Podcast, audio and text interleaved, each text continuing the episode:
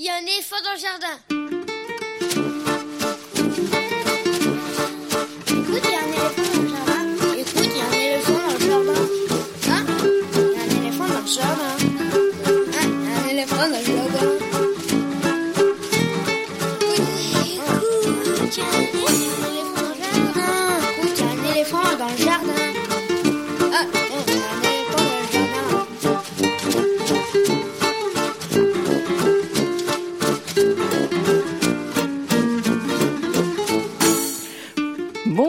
Véronique Soulet au micro pour l'actualité culturelle des enfants petits et grands en Île-de-France, une émission pour tous les adultes qui n'ont pas oublié qu'ils ont d'abord été des enfants. Au programme de ce matin, eh bien, pas de revue de presse. Estelle Laurentin n'est pas là pour présenter les petits papiers d'Estelle. Nous la retrouverons donc la semaine prochaine. Pendant un an, en 2017, deux réalisateurs, Philippe Worms et Alain Guillon, ont planté leur caméra à la bibliothèque de Montreuil pour filmer au quotidien cet endroit à la fois lieu refuge et carrefour du monde, comme ils le disent, pour filmer ceux qui y travaillent, ceux qui la fréquentent, ceux qui s'y rencontrent. Le film sorti la semaine dernière en salle s'appelle Chute et on en parle avec les deux réalisateurs. Ce sera dans quelques instants. Gabriel Lucas et Augustine proposent leur chronique littéraire dans la cuisine d'Augustine et de Gabriel. Ce sera vers 11h40. Premier mercredi du mois, on retrouve donc Mayalène Berasategui pour son billet d'humeur. C'est pas de ton âge, ce sera vers 11h45. Et pour terminer, Lionel Chenaille lit un extrait d'un roman de littérature générale sur le thème de l'enfance et ce sera quelques minutes avant la fin. À la mise en onde aujourd'hui derrière la vitre, c'est Dorian Gac et Gilles Brézard. Bonjour à tous les deux. Et puis des infos sur les spectacles, les films, les CD, les livres pour les enfants qui viennent de paraître. Vous écoutez Aligre FM, nous sommes ensemble jusqu'à midi.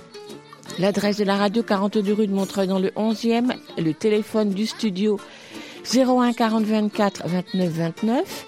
Pour écouter la radio en direct, l'écouter en différé via les podcasts, pour suivre notre actualité, c'est sur la bande FM 93.1, sur le net, aligrefm.org, sur les réseaux sociaux Facebook et Twitter. Et le podcast de l'émission est disponible à l'écoute ou à l'abonnement à partir de votre application habituelle de podcast installée sur votre smartphone ou sur votre tablette. Et comme chaque semaine, on commence par écouter un extrait d'une nouveauté discographique pour enfants. Le label ARB Music développe depuis une vingtaine d'années un catalogue de disques pour les enfants ouvert à la diversité du monde et de ses cultures, essentiellement à travers les contes, les comptines, les berceuses, les rondes, les danses, transmises de génération en génération aux quatre coins du monde. Des disques au packaging très simple, les paroles des chansons étant fournies sur le disque et sur le site de ARB Music. Le répertoire de chaque disque est confié à un artiste, comme c'est le cas une nouvelle fois pour le disque sorti la semaine dernière, Afrique du Sud, comptine, danse et berceuse. Sam Chabala, chanteur et guitariste, ex-membre du groupe Malawets, un groupe musicien anti-apartheid, vit en France depuis une trentaine d'années. Pour réaliser ce disque, il est entouré de Jay Louis Ava, guitariste, de Portia Mani J'espère que je prononce bien, chanteuse sud-africaine installée à Paris, et de Djongolo, multi-percussionniste. Une quinzaine de comptines, de berceuses, de chansons, de danses populaires qui appartiennent à l'histoire et au patrimoine de l'Afrique du Sud. Par exemple, Pata Pata, cette danse née dans les bidonvilles de Johannesburg. Gumboots Dance, une danse avec des bottes en caoutchouc qui servait de moyen de communication aux mineurs noirs des mines de Johannesburg. Je crois que je prononce vraiment très mal. Hein. Plusieurs titres légendaires donc sur ce disque auxquels sont associés des comptines, des berceuses, aux propos bien plus légers. Tous les titres sur le disque étant des traditionnels sauf deux, dont Mumbe, l'emblématique musique, et version de Les Lions sont morts ce soir. Les chansons sont interprétées en Zulu, en Xhosa, la langue maternelle de Nelson Mandela, en Tswana ou en Soto, des langues que nous avons plus que rarement l'occasion d'entendre, alors c'est une belle découverte. Les interprétations, souvent à plusieurs voix, sont harmonieuses et les arrangements plutôt joyeux. Ça s'appelle donc Afrique du Sud, contine danse et berceuse par Sam Chabala. C'est chez ARB Music. Ça coûte 18 euros et c'est à écouter avec les enfants dès qu'ils ont quelques mois. Et la chanson que j'ai choisie, elle s'appelle Ke Alema, ce qui veut dire au chant, une berceuse en Tswana, donc la langue du nord-ouest du pays. Maman est au chant, elle a demandé à la famille de s'occuper du bébé pendant qu'elle y travaillera. C'est donc vraiment une berceuse. On écoute.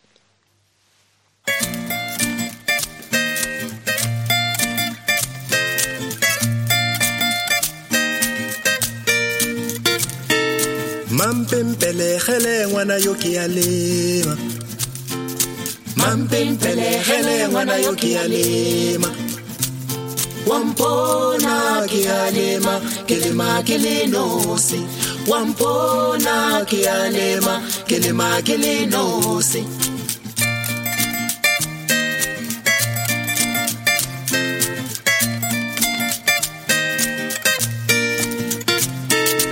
mampempelehele ngwana yo ke ya lema. Mampempelehele ngwana yo ke ya lema. Wampona ke ya lema ke lema ke le nosi. Wampona ke ya lema ke lema ke le nosi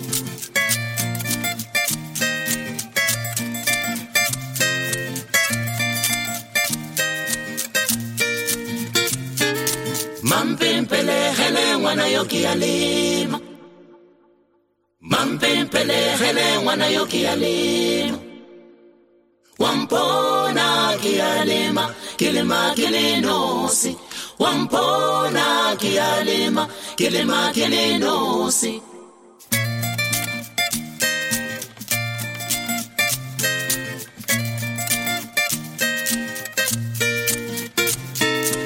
mampempelehele ngwana yo ke ya lema. Mampempelehele ngwana yo ke ya lema. Wampona ke ya lema ke lema ke le nosi. Wampona ke ya lema ke lema ke le nosi. Wampona ke ya lema ke lema ke le nosi. Wampona ke ya lema ke lema ke le nosi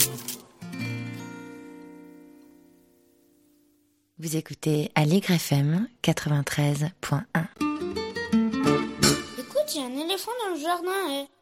Lorsque je demande aux gens autour de moi si ils ou elles fréquentent régulièrement la bibliothèque de leur ville pour y emprunter des livres ou des disques ou des films, ou bien pour assister à un concert ou à un débat, rencontrer un artiste ou un chercheur scientifique, ou encore pour participer à une soirée jeu ou un atelier numérique ou un atelier d'écriture, je suis toujours étonnée de constater combien ils sont peu nombreux à y mettre les pieds et que pour certains, cela ne leur vient même pas à l'idée alors qu'ils aiment lire, écouter de la musique, apprendre, s'informer, discuter. D'ailleurs, les enquêtes le confirment, moins d'un Français sur quatre utilise régulièrement un équipement de lecture publique, pour reprendre les termes du ministère de la Culture. Pourtant, et on aime à le raconter dans cette émission, la bibliothèque n'est pas, n'est plus ce lieu de silence imposé, de livres trop bien rangés, de réprimande pour un livre rendu en retard. Sauf exception, mais elles sont de plus en plus rares. Aujourd'hui, les bibliothèques pour les enfants, comme pour les adultes, sont des lieux d'échange, de débat, d'apprentissage, où se croisent et se rencontrent des personnes d'horizons sociaux ou culturels parfois très différents et qui trouvent gratuitement de quoi faire grandir leur envie de savoir et de comprendre dans des domaines très variés. N'empêche, certaines bibliothèques, ou plutôt les bibliothécaires qui y travaillent, étonnent par l'incroyable activité et engagement qu'elles déploient, ne manquant ni d'inventivité ni de conviction pour faire de la bibliothèque un véritable lieu de vie culturelle et collective, fourmillant de propositions comme c'est le cas. À la bibliothèque de Montreuil en Seine-Saint-Denis et que donne à voir avec clé, éclat et une belle attention aux détails et aux émotions qui circulent le film Chute ici, à bas bruit, se dessine un avenir, réalisé par les documentaristes Alain Guillon et Philippe Worms, sorti en salle mercredi dernier. Sans voix off, sans commentaires ni interview, ils ont laissé leur caméra circuler dans tous les recoins et coins de la bibliothèque pour filmer la vie au quotidien de la bibliothèque, dans ses activités les plus ordinaires, quand la bibliothèque est ouverte, le bruissement des collégiens préparant un exposé ou la demande de conseil des lecteurs, ou quand elle est fermée, comme pour le montage des expositions ou les réunions d'équipe. Et puis, c'est pour ces activités bien moins ordinaires, bien moins ordinaires, pardon pour la liaison, comme ces ateliers de conversation en langue française auxquels participent hommes et femmes de toutes origines, les conférences sur l'histoire de jazz ou cet atelier au long cours mené avec des adolescents qui apprennent à manier micro et caméra pour une initiation à la critique littéraire avec une journaliste professionnelle.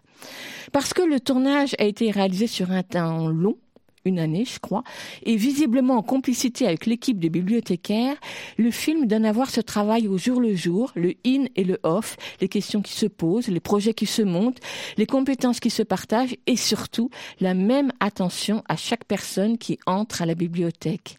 Chute est un film joyeux, optimiste même, car la bibliothèque s'y montre comme un véritable lieu de culture dans toutes ses dimensions, à la fois festif et studio, collectif et individuel, mais aussi d'entraide et d'attention à l'autre, quel qu'il soit.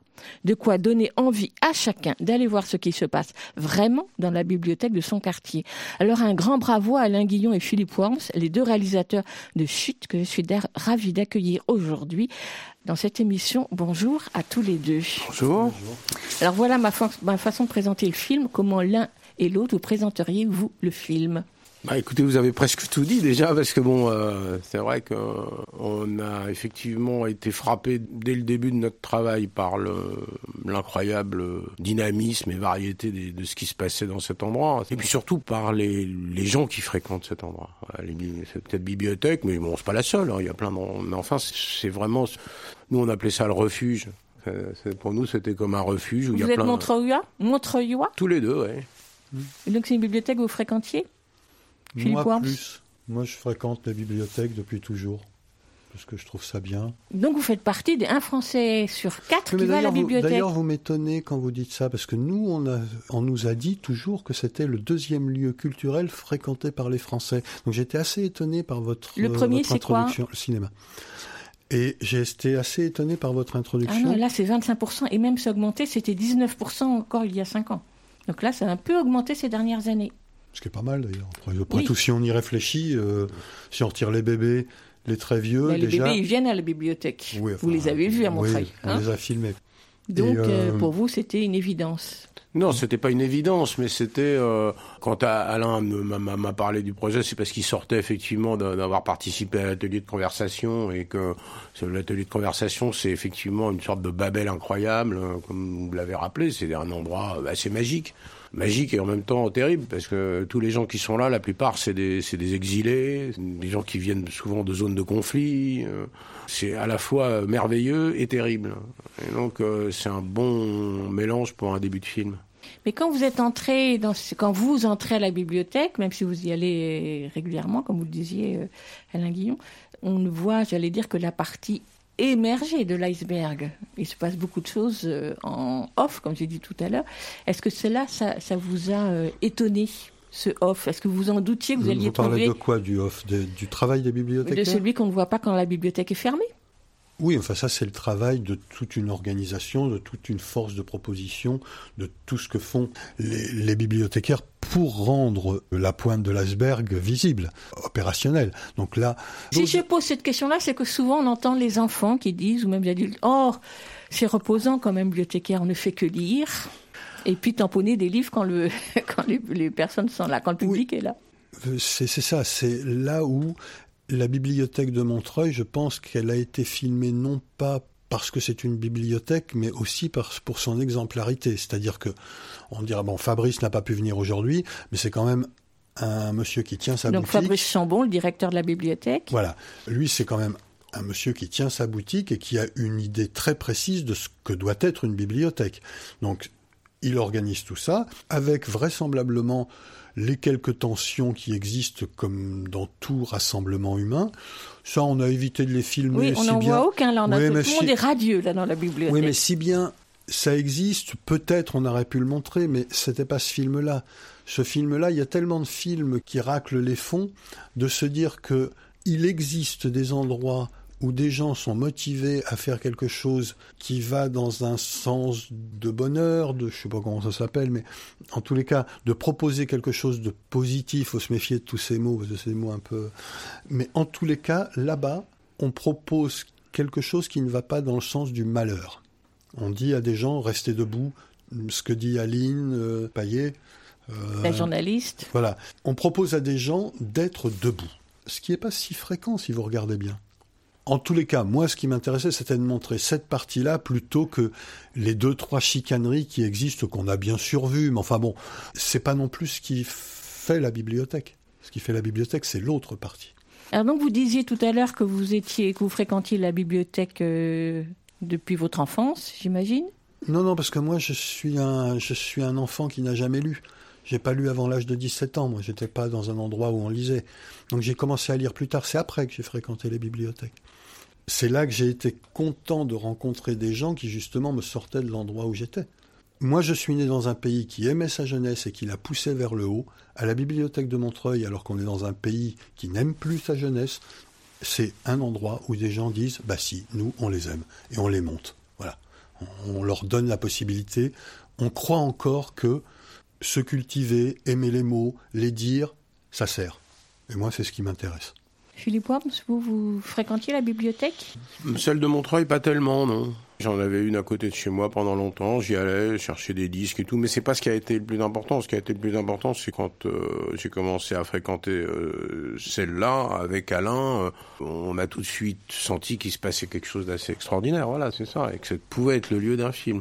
Vous avez posé la question tout à l'heure de comment est-ce qu'on a abordé ce qui était en dehors des heures d'ouverture. Par exemple, c'est un travail très long. Hein. Le, tournage a duré presque un an, enfin sur une année scolaire, puisque ça suit un peu les années scolaires, les activités d'une bibliothèque comme ça. Donc, euh, on a tourné sur toute une année. Donc, petit à petit, on s'est laissé euh, pénétrer par tout ce qui se passait dans cet endroit et on y était tout le temps. Donc, en dehors des heures d'ouverture, oui, bien sûr, on a beaucoup filmé aussi. Le travail d'une équipe, d'une communauté de travail, ça c'était très important.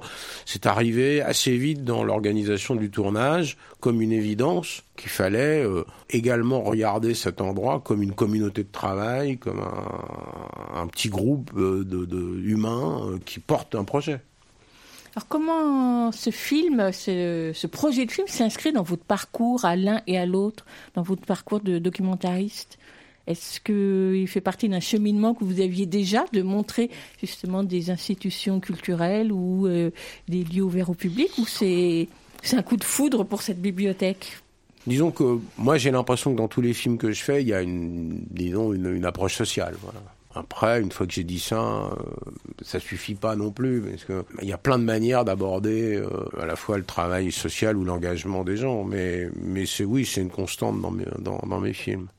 Là, c'est la première fois que je fais vraiment ce qu'on appelle un film en cinéma direct c'est une grande école de cinéma documentaire, hein, le cinéma direct qui a démarré dans les années 60 avec le matériel léger de tournage, etc. Donc euh, c'est vraiment une grande école de, cinéma où sans aucun commentaire, sans, voix off, où simplement on capte le réel tel qu'il survient. Donc ça c'est la première fois qu'on faisait ça et c'est effectivement un des points forts de, notre collaboration, je crois, avec Alain, c'est qu'on a pu euh, vraiment euh, s'imprégner comme ça, être là tous les jours, pas tous les jours, mais souvent, et se laisser traverser par ce qui se passait. Quoi.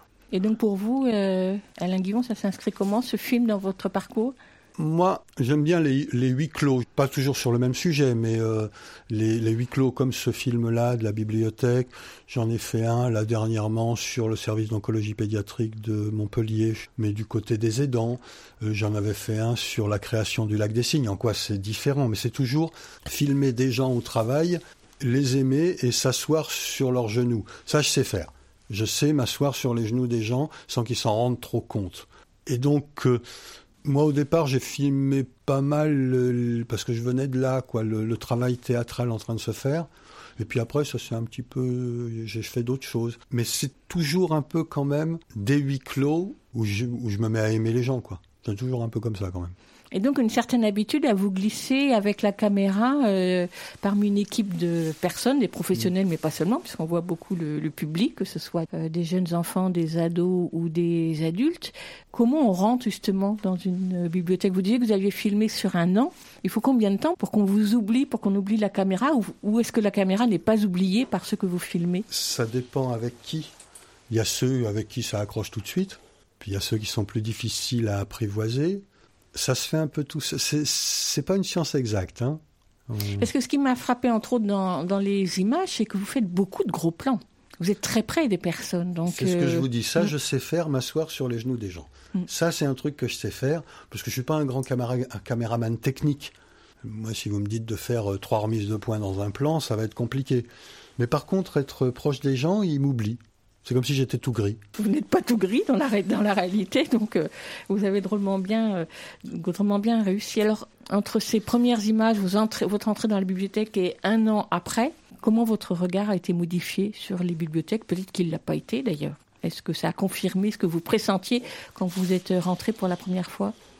Oui, c'est plutôt comme ça que ça s'est passé en fait. On est parti avec des intuitions, on est parti avec avec rien en fait. Quand on a euh, démarré ce projet, euh, on avait une intuition, une intuition qui se passait qu'on était devant un lieu, euh, je sais pas, un lieu, un lieu de cinéma il y où il y a plein d'histoires qui se croisent, où il y a plein de personnages qui se, où il y a des rencontres, où il y a des bon, c'était des intuitions. C'est vrai que ça s'est plutôt confirmé. Il y a des choses nouvelles qui sont arrivées. Et vous avez évoqué tout à l'heure nous, c'est un point qui nous paraît vraiment important dans le, dans le film, mais qui est vraiment arrivé, alors là, en cours de route, c'est vraiment le, le, la joie, effectivement. la, joie, la joie de ceux qui travaillent, la joie de ceux qui viennent? La joie de ce qu'on, qui se dégage de ce qu'on filmait. Je crois qu'Alain, on a eu assez rapidement l'intuition, euh, assez rapidement dans le tournage, euh, parce que on se partageait un peu le travail. Lui, euh, disons, devait plutôt s'occuper des cadreurs, de, voilà, de, et moi plutôt du montage. Mais enfin, j'étais souvent sur le tournage aussi. Enfin bon, et il était sous montage, donc voilà. Mais enfin, on se partageait un petit peu comme ça le travail. Mais je crois qu'il a eu l'intuition très vite qu'on était en train de de faire un film joyeux. Moi, ça a été plus tardif. Ça a plutôt été effectivement au cours du montage, avec la monteuse, qu'on s'est rendu compte que, bah oui, ce qu'on avait sous les yeux, c'était joyeux. Et donc ça, c'est une partie qui a émergé au cours du travail. Alors donc ce film euh, Chute, Ici, à bas bruit, se dessine un avenir. Dire comment vous avez choisi le titre? J'ai cru comprendre que ça avait changé au fil des mois, le titre du film. C'est toujours appelé Chute? Un titre, c'est comme, c'est comme pour un titre de livre. Hein. Euh, il y a euh, plusieurs personnes qui décident, dont l'éditeur, dont le distributeur en l'occurrence. Donc il fallait trouver un titre qui soit euh, un peu percutant et qui donne justement un peu d'excitation. C'est sorti à un moment donné, on a trouvé que c'était bon. Et surtout, ça convenait très bien au sous-titre que Alain avait trouvé depuis longtemps, qui était effectivement Ici, à bas bruit, se dessine un avenir. Ça collait bien. On n'est pas arrivé à le mettre en exergue du film, ça ne collait pas. Alors il est sur l'affiche. Parce qu'à un moment, ça s'est appelé aussi Nos Futurs, parce que Aline Paillet euh, le dit à la fin. Elle dit euh, un peu, vous êtes notre futur, quoi. Et ici, à bas bruit, se dessine un avenir. C'est effectivement, encore une fois, des gens qui s'occupent de jeunes gens en se disant que ces jeunes gens sont notre avenir c'est la logique, hein, dire, euh, enfin c'est idiot ce que je dis, mais en les potentialisant. Moi, j'ai vu sous mes yeux naître la vocation d'un caméraman, qui allait me piquer mon boulot. Mais je l'ai vu, je l'ai vu comprendre ce que c'était qu'une image. Et ça, c'était parce qu'il y avait des gens qui lui avaient mis une caméra entre les mains, un enseignement entre les mains. C'est ça aussi la force d'une bibliothèque, c'est que ce qui est en jeu est et doit-on continuer à payer toutes ces choses qui coûtent un pognon de dingue, comme on dit maintenant, alors qu'il y a Internet et que tout le savoir est dans Internet? Ben non, parce qu'il n'y a pas de médiation dans Internet. Et là, on a des gens qui sont là avec beaucoup de passion pour être entre un livre, entre une parole et une personne.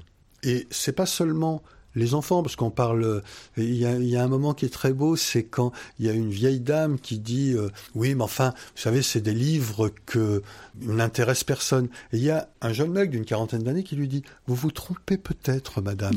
Et la nana, la nana se remet à vivre en se disant, ouais, c'est peut-être pas si bête ce que je pense. Et c'est fait à l'endroit de tous, des clodos, des jeunes de banlieue, des enfants bobos, parce qu'il y en a aussi à Montreuil, des amateurs de jazz, des gens arrivant sur un territoire sans parler un mot, et qu'on leur dit, bah, venez donc discuter avec nous, on verra. Et tout ça, ils le font à cet endroit.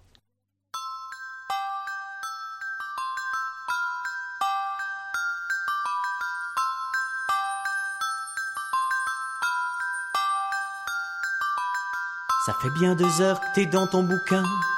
Tu pourrais sortir, jouer dans le jardin. Va donc prendre l'air tant qu'il n'y a pas d'orage. Attends, je finis la page. Quand t'auras fini, si ça te fait rien, tu pourras m'aider, me donner un coup de main. Mettre le couvert, faire un peu de ménage. Attends, je finis la page. Si tu le pouvais, tu lirais tout le temps, en marchant, en mangeant et même en dormant. Arrête-toi un peu, prends le temps de vivre. Attends je finis mon livre. Qu'est-ce que tu fais? Tu m'entends ou pas? Hey, trois fois que je t'appelle, c'est l'heure du repas. Sors de ton bouquin, descends ton nuage. Attends, je finis la page. Ok, je suis d'accord, un livre ça nourrit, bon, mais, mais quand t'es à table, prends des calories. Ferme ton roman, finis ton fromage. Attends, je finis la page. Ça fait bien deux heures, t'es dans ton bouquin. Tu pourrais bouger, appeler un copain. Tu restes tout seul, t'es comme un sauvage. Attends, je finis la page. Si tu le pouvais, tu lirais tout le temps, en marchant, en mangeant et même en dormant. Arrête-toi un peu, prends le temps de vivre. Attends, je finis mon livre. Où est-ce que tu en es À la page combien? Déjà lu tout ça, ça a l'air vraiment bien. Ça parle de quoi? De gens? De voyage Eh, dis, tu me lis une petite page?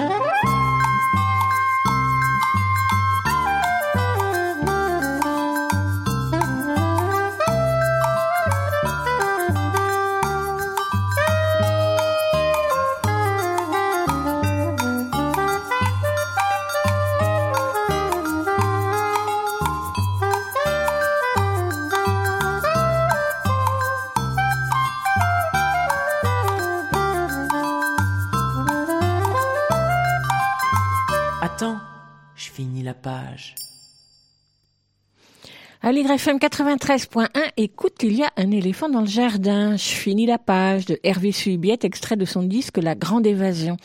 Avant de retrouver les deux réalisateurs du film documentaire Chute, sorti en, en, salle la semaine dernière, Philippe Worms et Alain Guillon, qui ont filmé donc toute une année la vie au quotidien à la bibliothèque Robert Desnos à Montreuil, je vous propose d'écouter la bande-annonce du film. Mais comme il vous manquera l'image pour reconnaître ou deviner qui parle dans ce kaléidoscope de personnes qui se succèdent, je vous les indique avant qu'on les écoute. Peut-être les reconnaîtrez-vous à leur voix ou à leurs propos. Alors, par ordre d'apparition, nous allons entendre une bibliothécaire accueillant un enfant, le commentaire d'une autre bibliothécaire, deux collégiennes, puis deux collégiens feuilletant un dictionnaire et pouffant de rire, le sourire amusé d'une autre bibliothécaire, l'atelier de conversation, l'atelier mené par Aline Paillet, journaliste, les ados qui interviewent Monique Pinson-Charlot, puis l'atelier de conversation à nouveau, et on finira avec la conclusion d'Aline Paillet. Bande-annonce qu'on peut voir bien sûr avec les images sur le net. On écoute donc la bande-annonce avant de retrouver les deux réalisateurs, Philippe Worms et Alain Guillon. Bienvenue, comment tu t'appelles? Anna. T'as quel âge? 3 ans. Je les accueille comme j'accueillerais les gens chez moi. Et franchement, est-ce qu'on aurait pu se voir chez toi? Pas du tout. Mais ça l'exercice épicurienne. Ah oui, ça sera. Très bien. Bon, bah, moi, je vais travailler, puisque c'est comme ça. L'idée, c'est de créer du lien social au sein de la bibliothèque. L'atelier de conversation, c'est pas un cours de français, c'est une conversation. Oui, mais c'est des livres qui n'intéressent pas les gens. Vous vous trompez, je pense. Est-ce que vous avez envie de dire quelque chose sur ce que vous avez vu? Les pieds bien à plat, ça va te donner du courage. Auteur demandé. La dignité d'un homme seul, ça ne s'aperçoit pas. La dignité de mille hommes, à l'allure d'un combat. Peut-être on peut leur demander s'il y a du cinéma qui existe chez elles et qu'est-ce qui existe comme cinéma? Amour. Des films d'amour. Une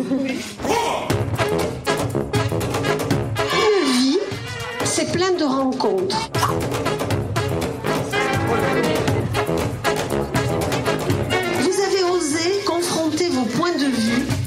Cela ne doit pas s'arrêter.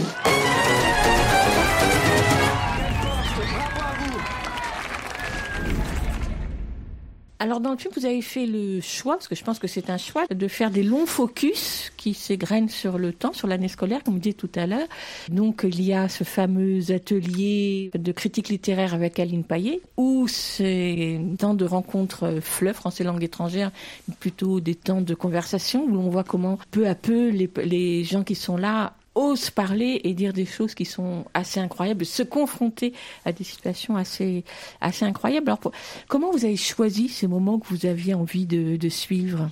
On discutait beaucoup pendant le tournage ce vers quoi on allait. Assez rapidement, on s'est effectivement rendu compte que le, le, travail que faisait Aline Paillet, donc qui est la, la, la journaliste, euh, qui était en résidence. Chaque année à la bibliothèque de Montreuil, il y a euh, une personne en résidence pendant toute l'année, donc qui traverse toutes les activités de la bibliothèque pendant Une personne, quelqu'un, voilà. un intellectuel, Et qui porte un, un projet. Donc elle, oui. cette année-là, elle portait un projet autour de, de la parole des adolescents. Euh, alors c'est ce qu'on voit à la fin avec les quatre mots. Elle travaille autour des quatre mots, désir, colère, mort.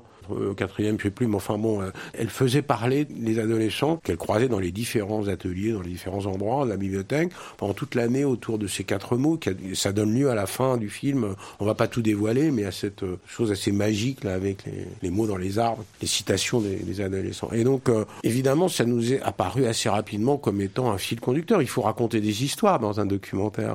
Il y a les histoires qui sont portées par les personnages. Et là, il y avait une histoire. Donc oui, on est assez rapidement, on est allé vers ça. Tu avais beaucoup le désir de faire évoluer des ateliers, parce qu'il y en a plein. Et on n'a pas pu le faire pour tout, parce qu'autrement le film durerait, durerait 6 heures.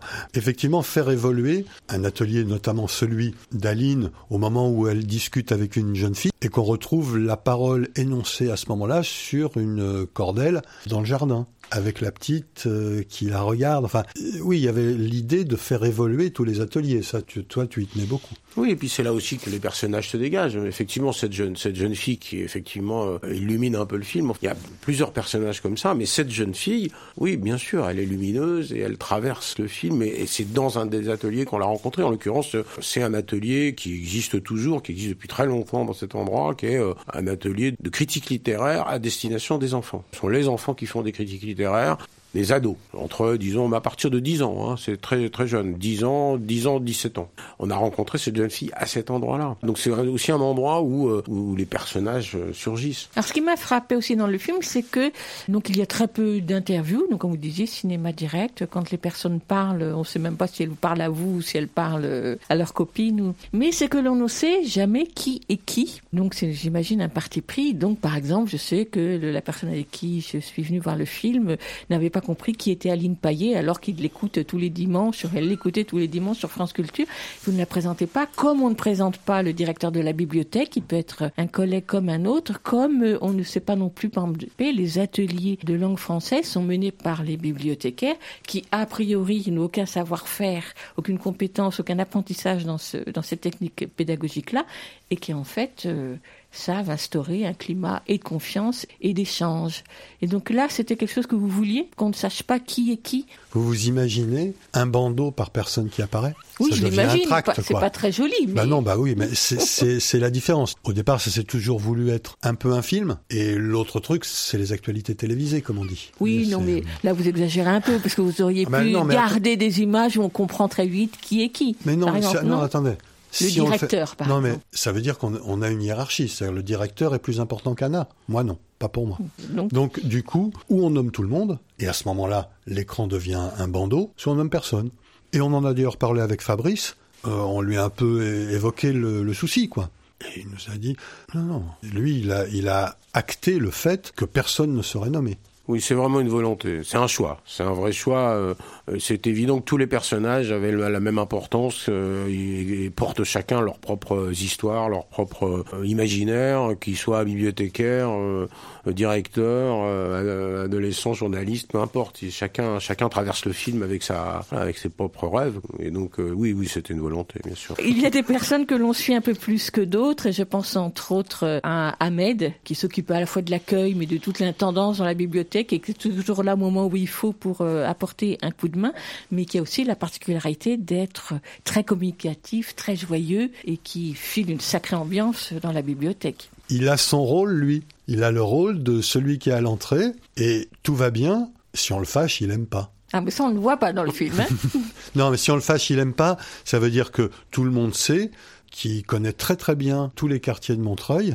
et qu'il faut pas l'embêter. Puis il y a son, son petit camarade à côté de lui quand il se déplie aussi, parce que ça, faut, faut, faut voir à Montreuil, c'est quand même une banlieue. Certes, elle s'est boboisée, mais enfin, c'est quand même une banlieue pauvre encore, avec des problèmes de chômage, des problèmes de, de cité, ça existe. Et de temps en temps, quand ça déborde un peu à l'accueil, et ça, je reviens là-dessus, c'est-à-dire que on stigmatisera pas un jeune là-bas ou une clocharde. Quand ça déborde, on peut pas prendre toute la misère du monde, donc il y a, y a quelqu'un qui peut se déplier et dire non, là, je crois que tu exagères un petit peu. Et ce quelqu'un, on comprend que sa parole, faut l'écouter. Mais ça veut pas dire qu'il va faire du mal, mais que l'autre, euh, un jour, il y en a un qui a traité une bibliothèque de salope. Bon, il y a Nordine qui s'est déplié, il lui a dit, on parle pas comme ça la dame, t'es d'accord avec moi? Bah, le gamin, il s'est excusé, puis c'était fini. Mais il fallait quand même que ça déborde pas. C'est des choses comme ça euh, qui sont importantes, à mon avis. Comme avec euh, Khadija. Eh ben, elle avait le droit jusqu'au moment où ça dérape. C'est qui Khadija? C'est la, la, fille qui dort euh, à côté de la bibliothèque et qui rentre avec son barda, qui l'installe derrière le hall. Ce qui est déjà étonnant dans une bibliothèque. Elle fume des cigarettes, elle boit du café, tout le monde s'occupe d'elle, tout va bien. Un jour, elle pète deux ordi, ça va plus. Donc elle a plus le droit. Mais tout ça est fait avec. Le problème, c'est que le mot de bienveillance est tellement galvaudé en ce moment que c'est, il est difficile à employer. T'en as un autre, toi? Non, mais c'est bien. On peut l'employer tout de même. C'est bien. La bienveillance, c'est parfait. Ça me convient. Non, mais l'accueil, par exemple, c'était, euh, ça, c'est quelque chose qui est arrivé aussi au, en cours de tournage. On s'est rendu compte que il y avait un lieu extraordinaire et particulier dans la bibliothèque, c'est l'accueil avec effectivement les, les, trois personnes qui sont là, euh, chacune à leur manière. Bon, on a été effectivement, on a plus travaillé avec Ahmed effectivement, mais ils sont les trois. Clients, quoi. Il est voilà, plus, ils sont euh... trois à l'accueil. C'est un lieu assez extraordinaire parce que c'est là où tout le monde se croise. Il y a une sorte de truc surréaliste euh, qui se passe à cet endroit-là. Et dans cet endroit-là, qui est donc le hall de la bibliothèque, il y a aussi cet espace qui est réservé aux expositions, où donc on voit l'équipe, euh, donc dans le côté off, euh, rouleau à la main et marteau à la main, en train d'installer cette exposition qui était sur la Révolution du 17. Donc un sujet à la fois très sérieux, je vais dire très difficile, et on voyait bien que tous les documents qui étaient exposés étaient très denses, et là vous donnez à voir tous les gens qui s'arrêtent et qui prennent le temps de découvrir peut-être une période historique qu'ils ne connaissent pas. C'est aussi un, des aspects euh, qu'on connaît pas forcément très bien des bibliothèques. C'est que bon, il y a une exigence de travail euh, à cet endroit-là. En l'occurrence, c'est vrai que cette exposition, elle était extrêmement bien construite. Il y a des visites avec des scolaires, des visites avec des adultes. Enfin bon, il y a, il toutes sortes de choses. Euh, et, c'est un, endroit assez incroyable parce qu'encore une fois, euh, déjà faut être culotté. Disons dans l'ambiance politique actuelle, de faire une exposition euh, pour les 100 ans de la Révolution de 1917. Bon, moi, je trouve qu'il faut être culotté politiquement. Bon, alors d'accord, c'est Montreuil, c'est une ville de gauche, très bien, mais ça suffit pas. Il faut être culotté politiquement et ça véhicule tout de même des choses importantes. Et ça, je pense que ça valait le coup d'être montré, ouais. Vrai. En fait, ce que vous donnez bien à voir dans le film, c'est l'équilibre auquel euh, l'équipe est toujours attentionnée entre ce qui est de l'exigence culturelle et de leur engagement social avec le public. Oui, et j'ajouterais peut-être une chose, ça c'est juste ce que vous dites, et j'ajouterais une chose, c'est que tous ces gens bah, ils emmènent du travail à la maison. L'exposition, par exemple, elle n'est pas si belle parce que quelqu'un s'en est occupé, euh, HDB, un peu de la main gauche. Non, c'est parce que tout le monde est sur le pont.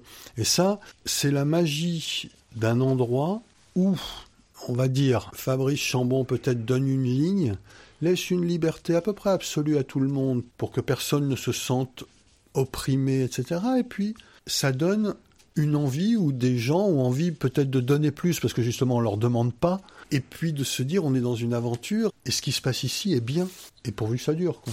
Nous en tous les cas on a filmé un moment qui était quand même très beau où des gens croyaient un peu que euh, ça paraît banal mais qu'un autre monde est possible quoi. Ça paraît tellement idiot de dire ça maintenant tellement les forces du mal sont puissantes partout, bah, qu'il y ait un petit endroit comme ça, puis c'est marrant parce que la bibliothèque de Montreuil, elle est dans un écran de verdure, qu'il y ait un petit endroit comme ça où une bande de zinzins se disent qu'on peut euh, euh, recueillir la parole des adolescents, le mettre dans un jardin sous forme de cordelle, de faire venir euh, un rappeur avec Monique Pinson-Charlot, et qui invente cet univers, bah bravo, bah bravo à eux. Non, il y a plein de choses qui se passent bien en fait. On les met pas trop en avant, c'est bizarre. Parce que ça a traîné, ça, que c'était une vision angélique de la banlieue. C'est peut-être l'autre qui a une vision pourrie de la banlieue, où on paye des gamins pour brûler des bagnoles. Peut-être on s'aperçoit que non, il y a plein d'autres gens qui font d'autres choses. Et ça, c'est un endroit. Donc c'est pas une vision angélique, c'est pas une vision optimiste. C'est de se dire que un gamin, si on lui met un appareil photo dans les mains, peut-être il peut comprendre ce que c'est qu'une image. Pour ça, il faut lui mettre l'appareil photo entre les mains. Quoi. Vous parlez de tout ce qui se passe en dehors de, du fonctionnement, en dehors de, des ouvertures. Moi, il y a, un, moment que j'adore dans le film, c'est euh, quand il range les livres, justement. Ça, on l'a filmé, et c'est dans le film. Quand il range les livres et qu'il trouve des petits bouts de papier, des, des, choses que les gens ont oubliées. Alors voilà, c'est les, traces des gens. C'est un moment que je trouve assez magique, où il raconte ce qu'il trouve. C'est en dehors, c'est pendant qu'il range, c'est pendant qu'il nettoie. Même là, il y, a de, la magie. La bibliothèque de Montreuil, on dit la bibliothèque depuis tout à l'heure, mais en fait c'est la bi- bibliothèque Robert Desnos, qui est à la mairie de Montreuil, donc en plein centre-ville. Il y a trois autres établissements dans la ville, plutôt répartis sur les quartiers éloignés. Là aussi, c'était volontaire de choisir un seul, un seul lieu ou? C'est vraiment un choix. Ce qu'a dit Alain tout à l'heure euh, à propos de son travail euh, de documentariste sur, sur les huis clos, c'est arrivé assez vite comme une évidence qu'il fallait que ce film se passe dans un seul lieu, qu'il y ait une unité de lieu. On a essayé d'aller dans les bibliothèques de, quartier, on a essayé, on a, il y a des séquences qu'on avait prévu de faire, ça collait pas dans la, ah, dramaturgie. On a assez vite compris que ça ne collerait pas. Il fallait une unité de lieu, donc euh, ça, a été un choix à un moment donné, oui, c'est vrai. Un choix purement cinématographique, disons. Donc Chute, un film de Philippe Worms et de Alain Guillon, un film étonnant dans la façon dont vous l'avez construit sur l'ouverture et sur la fermeture, parce que quand le film démarre, euh, on n'est pas dans une bibliothèque. Eh bien si, on est quand même dans une bibliothèque, mais qui ressemble un peu à une boîte de nuit. Bah oui. Bah oui, c'est normal ça. À Montreuil, à la bibliothèque Robert Destos, oui. Qu'est-ce que vous voulez que je vous dise C'est peut-être pas normal partout, mais là c'est normal. C'est vrai que ça, ça Et- étonne. Hein. Et Ça je vais, étonne, et ouais, je vais ouais. ajouter un truc, parce que je l'ai déjà dit, mais ça me plaît de le dire. C'est que Ahmed, justement, j'ai pas pu le choper avec la caméra, mais bon. Mais il me l'a dit. Tu sais pourquoi on arrive à organiser euh, une manifestation avec 300 jeunes sans vigile? Alors, Je lui ai dit non. Il m'a dit bah, parce qu'on n'a pas peur. Et c'était vraiment juste. Parce qu'effectivement, ils font des trucs. euh, Et là, ils ont été un petit peu quand même euh, cintrés par la mairie. Parce que Fabrice, il voulait que ça soit. euh, il voulait faire un, truc sur le un toit. danse floor sur le toit. Et là, la mairie lui a dit bon, ça va être un peu compliqué, quoi. On va peut-être pas aller jusqu'à là, mais euh, voilà. Ça ose, ouais. Ils osent beaucoup de choses, ouais. Vrai. Et ça marche. Alors le petit regret que j'ai quand même, c'est qu'on ne voit pas beaucoup euh, tout ce qui se fait avec les enfants. On voit beaucoup les ados, les adultes, les enfants un peu, un peu moins. Bah, les nounous. Oui, mais on les voit pas beaucoup. Oh, bah. J'exagère là Les nounous, le gamin qui se fait faire un tour de magie, enfin, ils, ils émaillent tout le truc, la gamine qui dort, euh, ils sont partout, les enfants. Les enfants, oui, mais toutes les activités que font les professionnels avec. euh, Bah, Il y en a qui jouent aux cartes, on leur donne des, Bah. on leur donne des livres en allemand. on- Effectivement, c'est peut-être plus centré sur les ateliers ados, on va dire. Encore que je suis pas sûr. Là, faudrait que je le revoie. De toute façon, ce qui est certain, bon, la frustration dont vous parlez, moi, moi, je peux l'assumer euh, complètement parce Ce sont que des choix, forcément, parce oui. que voilà, il y a, y y y des choix. Encore une fois, on- nous, il y a des choses vers lesquelles on a été attirés aussi. Hein, euh, on n'est pas en bois. C'est vrai qu'on est allé vers des choses aussi mm, par affinité, euh, par intuition. Parfois, parfois, on filmait des choses puis ça marchait pas. Enfin, bon, comme dans tout documentaire, hein, ça c'est le travail de cuisine, disons. de- Il y a des choses qui marchent, d'autres qui marchent pas. Enfin, Donc oui, on a. C'est vrai qu'il y a des choses. euh, on pouvait pas montrer tout ce qui se passe. Il se passe tellement de choses dans cet endroit. On ne pouvait pas et on ne voulait pas faire un catalogue. Donc oui, on a fait des choix. Je ne pourrais même pas forcément vous dire toujours pourquoi on les a fait. Financièrement, ça s'est passé comment? J'ai cru lire que vous n'aviez pas un rond en poche pour euh, démarrer ce film. Mal. Ça s'est évidemment mal passé Là aussi, financièrement. ça a été magique petit à petit. Voilà, mais ça a été magique. Euh, on a démarré sans un rond. Alors là, on peut vraiment dire qu'on a démarré sans un rond, euh, euh, avec euh, des refus euh, divers et variés. La première, la, première personne, faut le rappeler tout de même, qui nous a dit oui, c'est la chaîne locale de Montreuil, hein, TVM, qui a tout de suite accepté le projet. Et puis, à un moment donné, euh, on, il y a eu un premier, euh, un premier déclic, quoi, le, le- la DRAC Île-de-France qui nous a soutenus. Et du coup, après, euh, bah, bon, après, après ça s'est enchaîné. Mais ça, ça a été très long. Bon, il faut un petit peu dire quand même que, parce qu'on n'en parle jamais, alors de temps en temps, lui, il n'est pas content, quoi. C'est-à-dire, il y a effectivement Fabrice Chambon qui s'est beaucoup impliqué. Alors lui, on parle de lui, mais notre producteur aussi. Notre producteur, Mathieu Lamotte, mine de rien, c'est quand même quelqu'un sans qui ce film n'est pas possible. C'est-à-dire, c'est quelqu'un qui met sa tête, son nom, sa boîte de prod, et on lui dit, bah, peut-être un jour on te filera trois balles. Mais au départ, il n'a pas d'argent. Alors on lui met pas non plus le couteau sous la gorge en lui disant si tu me payes pas euh, au tarif syndical, je travaille pas. C'est pas comme ça que ça se passe. Mais si on n'a pas le chapeau de 3A, il y a pas de film. Et ça, faut quand même lui reconnaître. Il hein. euh, faut reconnaître à Mathieu Lamotte que d'une certaine façon, s'il n'avait pas été là, il n'y aurait pas de film. Donc ça, c'est 3A Productions. Oui, et Mathieu Lamotte. les moments où le film n'existait un peu que dans la tête de trois uluberlus, lui, il a mis la tête. Alain Guillon, Philippe Worms, ma dernière question sera pour vous demander bien, quelle est la scène du film qui restera dans, gravée dans votre tête? Moi, je sais bien, vous allez me dire, il y en a plein, partout, beaucoup. Euh... Euh, Philippe Worms. Oui, c'est ça, c'est qu'il y en a plein, donc c'est très difficile de. Mais moi, il y avait, oui, il y avait, il y avait euh, dès le début du tournage euh, cette scène effectivement au, au, début du film quand la, la première fois où apparaît le, le, le, ce qui devient un personnage après important du film, là, cette, cette, SDF quoi, qui, qui euh, oui, oui, il y, a, il y a un regard entre une, une, petite fille, voilà, en l'occurrence là, c'est vraiment une petite fille et cette femme. de l'autre côté de la vitre. Ouais. Pour moi, c'était un moment fort du, du film. Ouais. Et Alain Guillon Si je devais choisir, peut-être ce serait, euh, ce serait Anna, quand elle discute, qu'elle va faire des personnages avec euh, que des yeux. Donc Anna, c'est la jeune fille que vous avez. Ah oui, la, la, oui, Anna, oui, pardon. Anna, c'est la petite jeune ado, quoi, qui parle avec Aline Paillet. Avec qui, voilà. Oui, c'est un très beau moment aussi, c'est vrai. Alain Guillon, Philippe Worms, merci beaucoup. Donc, chute. Merci Ici, à, à bas bruit se dessine un avenir, est à voir dans les salles. Et j'imagine que maintenant, vous allez courir la France pour aller participer à différents débats dans les lieux qui vous accueillent. On va partout où on nous invite. Merci, Merci voilà. à vous, en tout cas. Merci à tous les deux.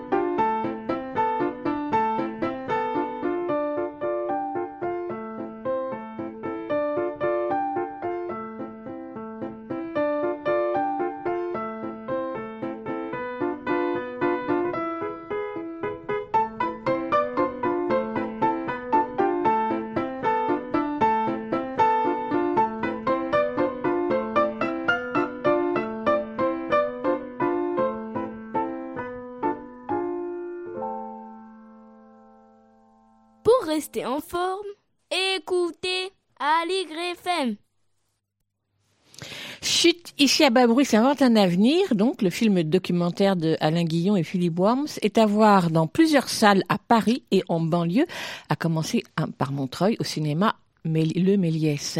Le directeur de la bibliothèque, Fabrice Chambon, devait être là pour participer à cette interview, mais un imprévu de dernière minute l'en a empêché. Dommage, car j'aurais bien aimé qu'il donne sa vision du film, de son intérêt pour la réalisation du film, de son projet pour la bibliothèque de Montreuil, mais tant pis. Et si d'aventure vous souhaitez aller voir de visu ce qui se passe à la bibliothèque d'Esnos à Montreuil, il vous faudra patienter car elle est en travaux depuis un moment et encore pour quelque temps. Une bibliothèque éphémère a été aménagée sur la place de la mairie. Les trois autres bibliothèques de la ville sont ouvertes. Les activités se font hors les murs comme on dit, mais pas à Robert Desnos. Et si la bibliothèque de Montreuil est particulièrement engagée et active et ouverte, il y a aussi d'autres bibliothèques qui font un travail passionnant qui va dans le même sens. Pense entre autres à la bibliothèque Louise Michel dans le 20e arrondissement, souvent évoquée ici, puisque Julien Prost et Quentin Le Guével, nos deux chroniqueurs jeux vidéo de cette émission, y travaillent ou y ont travaillé comme bibliothécaires. À la bibliothèque Louise Michel aussi, une attention particulière est portée à chaque personne qui entre dans la bibliothèque. Des projets plus inventifs les uns que les autres rassemblent enfants et adultes du quartier, entre autres des soirées jeux de rôle. La prochaine aura lieu le 20 mars, ou encore, ce mot, encore en ce moment, la résidence de l'illustratrice Judith Gueffier autour de son projet Portrait en cuisine ou encore les ateliers Méquet Méquet et encore de nombreux autres. Et puis à noter sur vos tablettes la semaine du livre à la goutte d'or qui se déroule du 9 au 14 mars. Ce projet a été initié il y a trois ans par l'association Accueil Goutte d'Or et le réseau d'éducation prioritaire REP+, Georges Clémenceau, dans le 18e arrondissement de Paris. Pendant toute une semaine, le livre est placé au cœur de toutes les attentions du quartier, dans les écoles bien sûr, mais aussi au collège, les centres de loisirs, à la bibliothèque, à la librairie et dans les autres structures du quartier qui ont un lien avec la culture. L'objectif étant de favoriser la rencontre autour du livre de multiples manières, avec une place privilégiée donnée aux parents pour leur faire découvrir les initiatives et les actions qui sont développées dans le quartier. Le programme de la semaine du livre à la Goutte d'Or est dense, avec des propositions sur le temps scolaire, mais aussi hors temps scolaire, rencontres avec des auteurs, des illustrateurs, des éditeurs, des poètes, des ateliers philo, des ateliers d'écriture, de critique littéraire, des spectacles, des lectures, avec pour fil conducteur la thématique du courage, qui est celle du printemps des poètes. Toutes les infos sur la semaine du livre à la Goutte d'Or sont à retrouver sur le site Goutte d'Or et vous.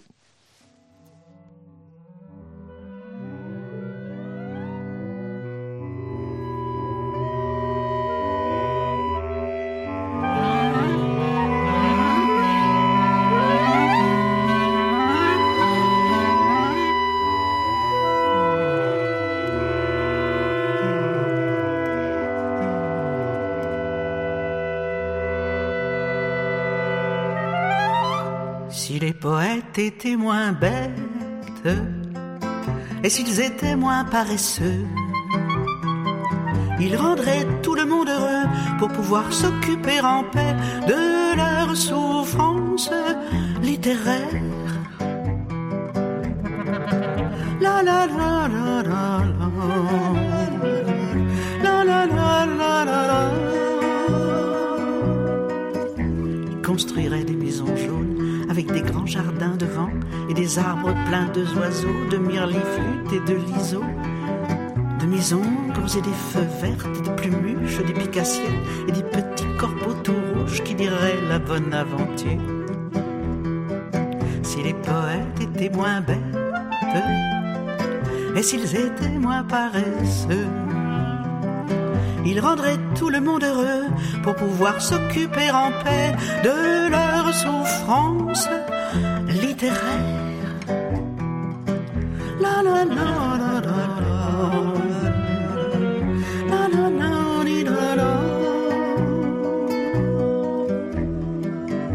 aurait de grands jets d'eau avec des lumières dedans.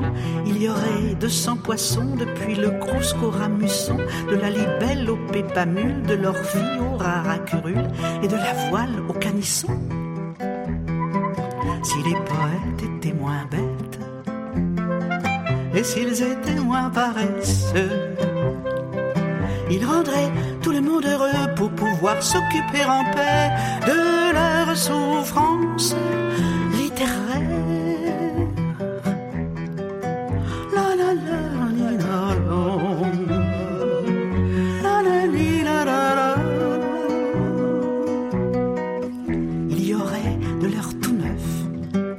parfumé de l'odeur des feuilles, on mangerait voudrait et l'on travaillerait sans hâte à construire des escaliers de formes encore jamais vues, avec des bois veinés de mauve, lisses comme elles sous les doigts. Mais les poètes sont très bêtes, ils écrivent pour commencer.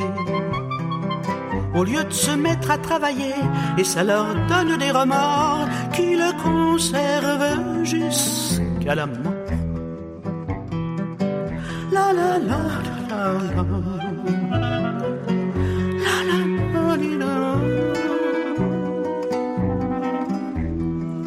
Ravis d'avoir tellement souffert, on leur donne des grands discours. Et on les oublie en un jour. Mais s'ils étaient moins paresseux, on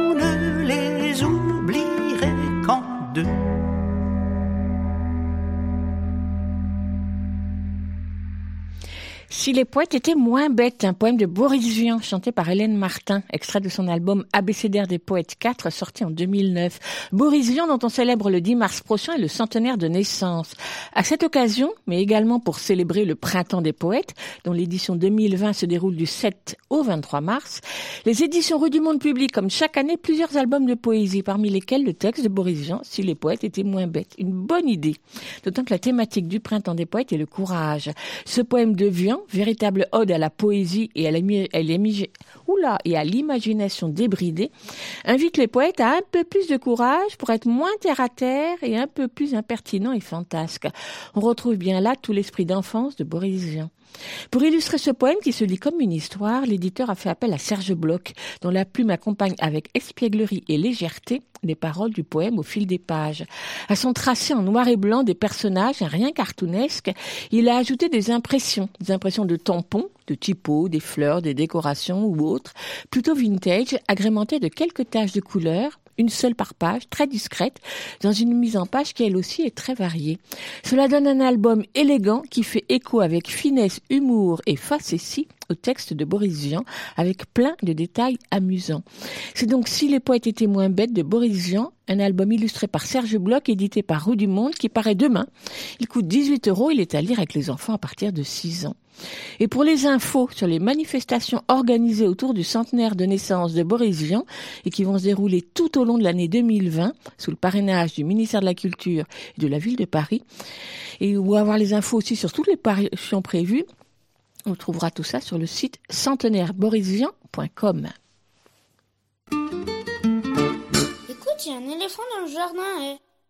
Serge Bloch, que nous venons d'évoquer, est un illustrateur à la production foisonnante. Outre les nombreux livres pour enfants, en particulier les fameux Max et Lily, il illustre pour la presse ou pour les lieux culturels. Par exemple, c'est lui qui illustre les programmes et les affiches du théâtre Gérard Philippe à Saint-Denis depuis plusieurs années.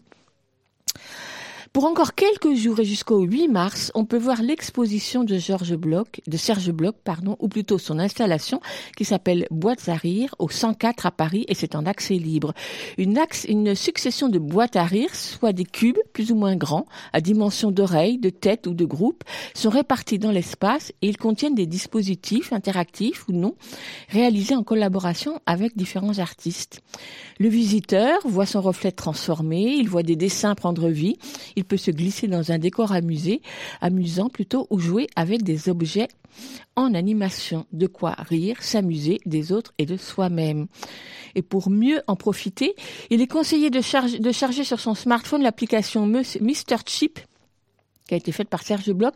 C'est une appli de réalité augmentée avec laquelle on peut donc animer les dessins de Serge Bloch. Donc les boîtes à rire, c'est jusqu'à dimanche, encore jusqu'à dimanche, c'est au 104 dans le 19e. Autre expo d'illustrateurs qui se termine très bientôt, c'est celle de Gérard Lomonaco, illustrateur, designer, graphiste, expert en ingénierie papier, concepteur de livres pop-up, directeur artistique pour les éditeurs, ça n'en finit pas. C'est un artiste multifacette lui aussi, que vous avez eu l'occasion d'entendre dans cette émission en octobre dernier pour la visite de son exposition à la bibliothèque François Sagan. Cette fois-ci, ça se passe à l'école Estienne, dans le 13e arrondissement, l'école supérieure des arts appliqués. L'expo a démarré à la mi-janvier, elle se termine la semaine prochaine, le 12 mars. Encore une huitaine de jours, donc, pour découvrir la richesse et la diversité de son travail graphique, la minutie de ses livres qui se déploient en volume, les albums pop-up. Et parmi ceux-ci, le tout récent Pop-Up Symphonie, le livre CD édité par Radio France dans lequel Marina Cedro interprète un conte musical pour les plus jeunes. Pop-Up Symphonie, c'est aussi un spectacle musical avec les musiciens de la Philharmonique de Radio France et dont Gérard Lemonaco a assuré le décor, un grand livre pop-up qui s'ouvre sur la scène. Pour la clôture de l'exposition, il y aura deux concerts de Pop-Up Symphonie lundi prochain, le 9 mars, l'un à 17h, l'autre à 20h, à l'école Estienne, boulevard Blanqui dans le 13e. C'est gratuit, mais il faut réserver sur le site de Radio France et c'est pour les enfants à partir de 5 ans. On écoute un extrait. Pour ne pas être en reste, Mustapha lance un miaou ami pour donner le ton à sa maîtresse. Joséphine improvise un petit air sur son chat auquel le coquin mêle sa voix.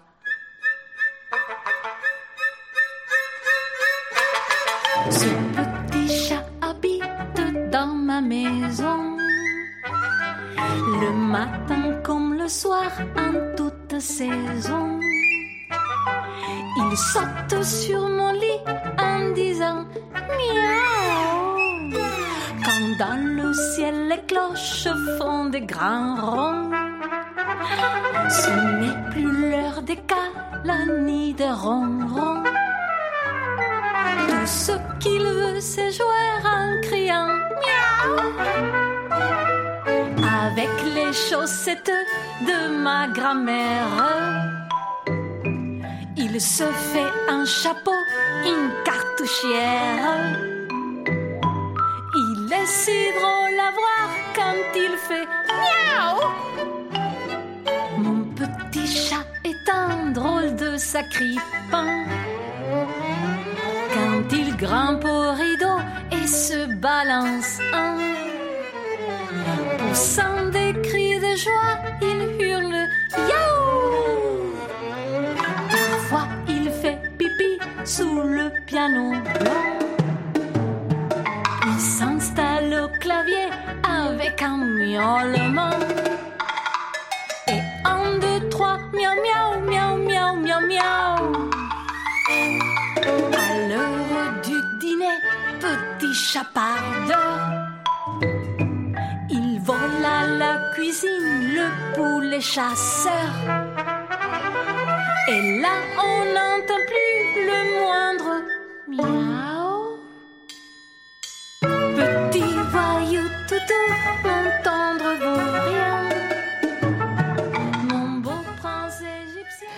Vous écoutez Aligre FM 93.1. Écoute, il y a un éléphant dans le jardin. Quelques spectacles à voir en ce moment avec les enfants. Peut-être, ou même les plus grands d'ailleurs, parce que peut-être avez-vous lu déjà La vie devant soi, évidemment, le roman d'Émile Ajar qui lui a valu le prix Goncourt en 75. Et peut-être vous souvenez-vous de l'histoire de Momo, ce gamin malin et débrouillard qui vit dans le quartier de Belleville, placé chez Madame Rosa, ancienne prostituée, à la carapace épaisse, bougonne, avec un tatouage sur le bras dont elle ne dit jamais rien. Momo sait qu'elle n'est pas sa mère et qu'il la partage avec d'autres enfants. Pourtant, son amour est fort, sa dévotion totale, et à travers leur relation s'écrit l'histoire d'une famille qui se choisit.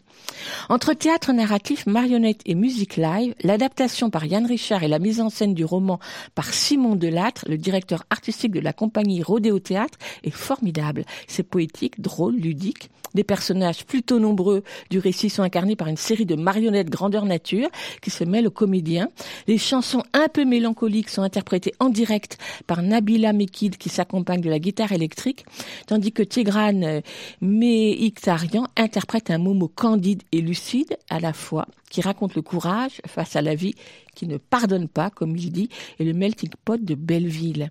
La scénographie très ingénieuse qui multiplie les espaces, les lieux, les lumières, la musique et bien sûr l'interprétation des trois comédiens font de La vie devant soi, qui a été créé en 2018, fin 2018, un spectacle passionnant.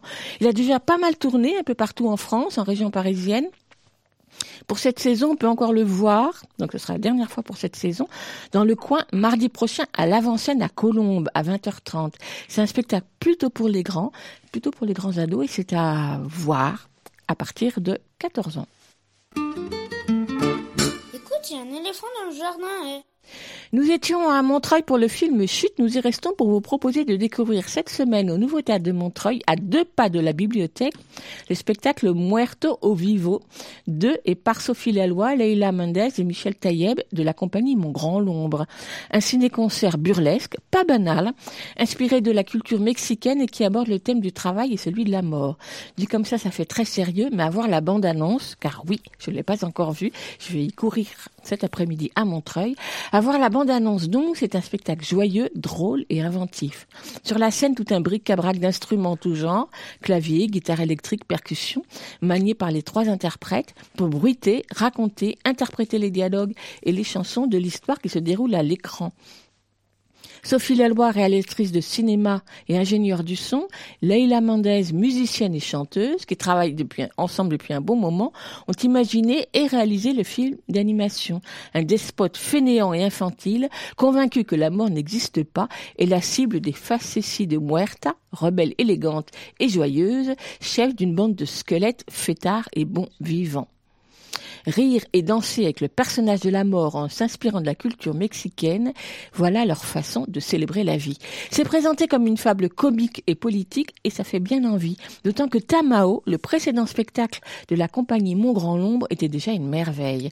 Donc Muerto au Vivo, c'est à découvrir au Nouveau Théâtre de Montreuil aujourd'hui à 15h et samedi à 18h, tarif à partir de 8 euros, à voir avec les enfants à partir de 6 ans. Et on écoute le début d'une des chansons du spectacle, qui s'appelle Rob et Herta.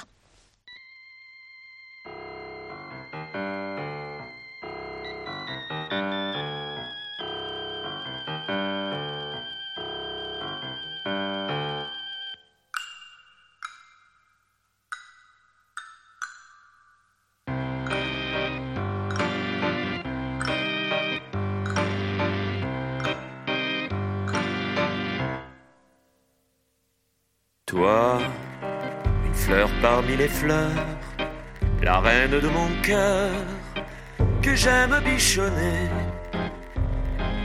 Tu me choix et me rudoies, tu me pinces les doigts, je te lèche les pieds.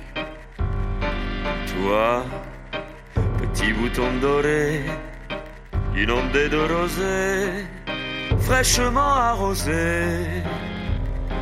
Je suis fou comme un volcan, prêt à jaillir d'amour, sans cesser pour toujours.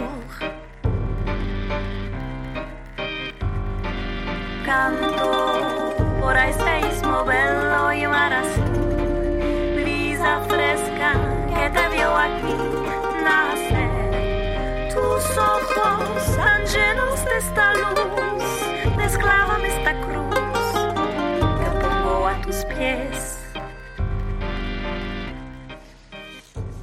Augustine a 11 ans et demi, presque 12, et elle dévore les bouquins. Gabriel Sampère, lui aussi passionné par les livres jeunesse, anime la mot, un site consacré à l'actualité du livre jeunesse. Il adore également faire la cuisine. Et c'est d'ailleurs dans la cuisine qu'Augustine et Gabriel aiment se retrouver pour parler de leur lecture et nous en faire profiter chaque semaine. Voici donc dans la cuisine d'Augustine et de Gabriel une chronique mitonnée en fin de week-end.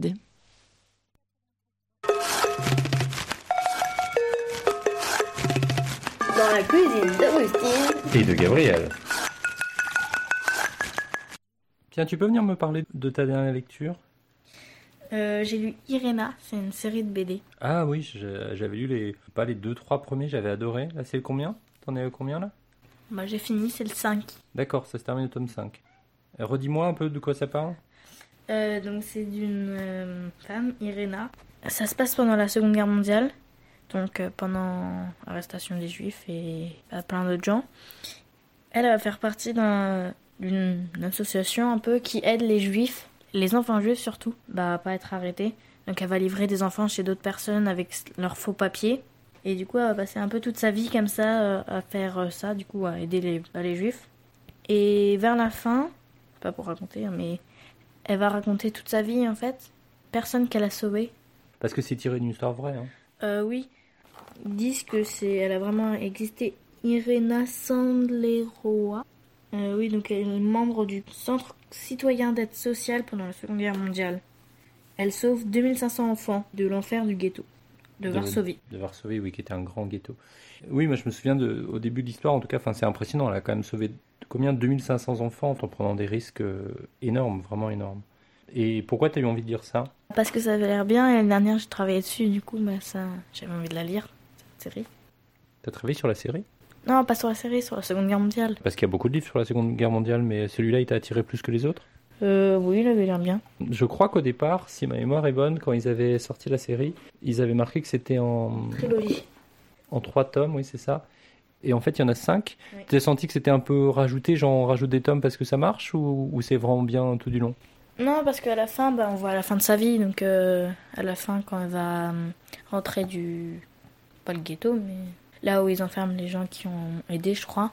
Donc, euh, là, après, toute la fin, ça va être la fin de sa vie.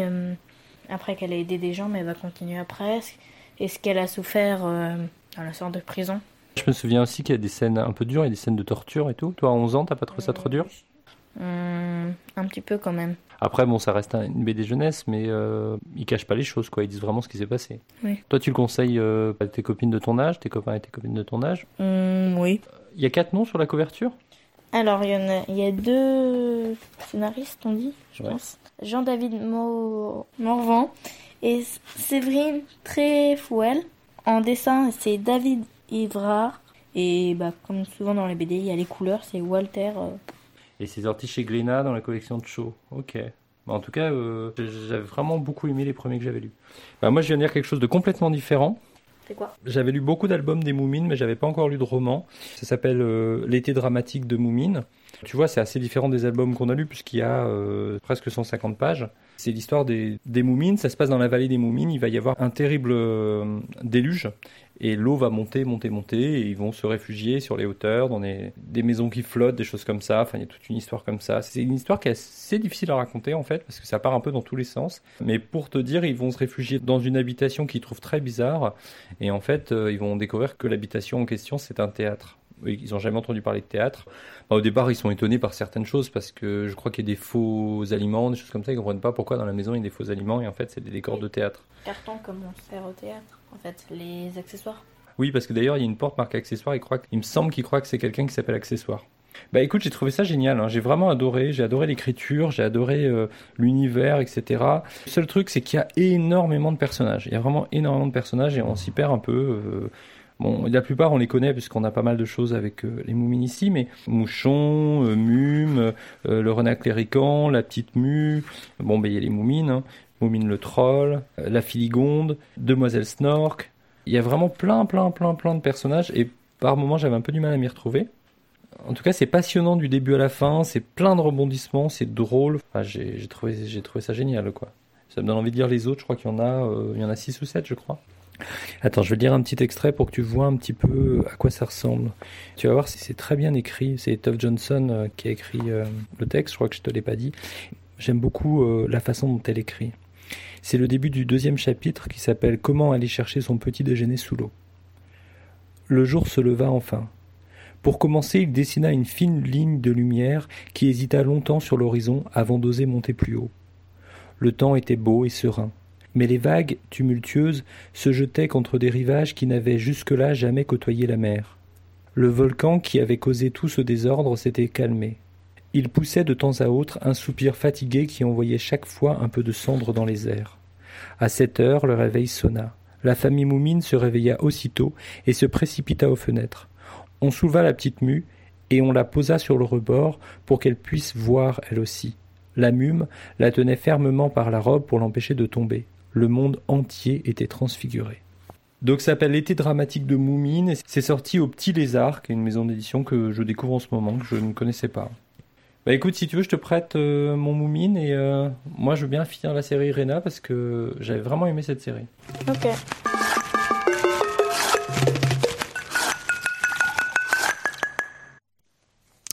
Donc, Augustine a présenté Iréna, un scénario de Jean-David Morvan et de Séverine Tréfouel, des dessins de David Evrard, Les couleurs de Walter. C'est publié chez Glénat entre 2017 et 2020. Il y a cinq tomes, 75 pages chacun, et donc 15 euros le tome. Et Gabriel, lui, a présenté L'été dramatique de Moumine de Tove Johnson, traduit du sédois par Kersti et Hans Chaplet. C'est paru au Petit Lézard en 2015. Il fait 176 pages, 14 euros. L'édition originale, elle, date de 1954 et la première édition en France remonte aux années 80. C'est paru aux éditions Nathan dans la traduction de Pierre et Kersti Chaplet.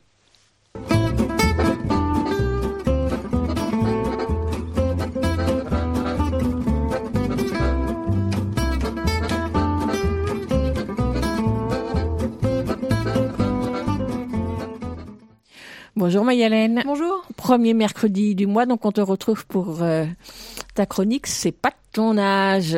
Oui. Alors autant vous dire, je suis bien emmerdée. Je suis bien emmerdée parce que je m'étais dit que j'allais laisser pisser pour Matzneff, que plein de gens en avaient parlé de manière bien plus pertinente que moi, et que j'avais déjà eu l'impression de parler des viols de mineurs en long, en large et en travers dans mes précédentes chroniques. Et puis bam Le joyeux univers du patinage artistique, le déboulonnage de l'indéboulonnable Didier Gaillaguet. Et rebam la soirée des Césars, l'indéboulonnage de l'indéboulonnable Roman Polanski. Alors j'ai décidé qu'on allait parler d'autre chose, j'ai décidé qu'on allait parler d'un des plus grands chefs-d'œuvre de la littérature enfantine de ces dernières années, les désastreuses aventures des orphelins Baudelaire de Lemony Snicket, récemment adapté en série par Netflix. On me glisse dans l'oreillette que le dernier livre est paru il y a 15 ans et que je saurais que ce n'est pas ce qu'on appelle récent si je n'étais pas déjà trentenaire. Est-ce que je te demande si ta grand-mère fait du vélo? Les désastreuses aventures des orphelins Baudelaire, donc on ne le répétera jamais assez, est une histoire où tout se passe mal et où tout finit mal pendant 13 volumes. Pourtant, les jeunes héros, Violette, Klaus et Sunny Baudelaire, respectivement inventrices, érudits et dents sur pattes, avaient tout pour réussir dans la vie, mais tout bascule lorsque leurs parents meurent dans l'incendie de leur maison. Orphelins, ils atterrissent alors chez le terrifiant comte Olaf, à la tête d'une bande d'acteurs plus ou moins ratés, qui se met en tête d'épouser Violette. Il est pas pédophile pour dessous, il veut juste empocher le pognon. Lemony Snicket nous fait croire qu'il ne pourrait pas le faire en étant le tuteur légal des enfants qui ne peuvent pas toucher au sous jusqu'à leur majorité parce que sinon il n'y aurait pas d'histoire. Sur le plan narratif et littéraire, c'est une petite merveille pleine de niveaux de lecture et de références à tout un tas de choses. Seulement voilà, une critique revient encore et toujours, que ce soit pour les livres ou la série télé. Qu'est-ce que c'est cyclique, quand même, les orphelins Baudelaire? C'est pas possible, on n'avait pas vu ça depuis les malheurs de Sophie. Bouquin après bouquin, les orphelins changent d'univers, bouquin après bouquin, le méchant comte Olaf les rattrape en changeant chaque fois de déguisement avec sa bande d'acteurs. Partout, les jeunes héros reconnaissent le comte Olaf, ils avertissent les adultes, et chaque fois ils se font remballer parce que quand même les adultes sauraient reconnaître un comte Olaf. Alors c'est vrai qu'au bout du sixième tome, promis après ça ça devient beaucoup moins cyclique et vous avez même le droit de commencer par là, on commence à avoir un peu compris comment ça marche, et chez un bon nombre de lecteurs ou spectateurs adultes que j'ai pu rencontrer, ça génère une certaine lassitude. C'est bon, Neil Patrick Harris qui joue le comte Olaf a mis un chapeau et une petite moustache, jeu d'acteur fabuleux, tout ça, tout ça, mais quand même, on le reconnaît et on s'ennuie. Je me demande si ce qui a l'air de pomper tant d'adultes n'est pas précisément ce qui a enchanté les enfants.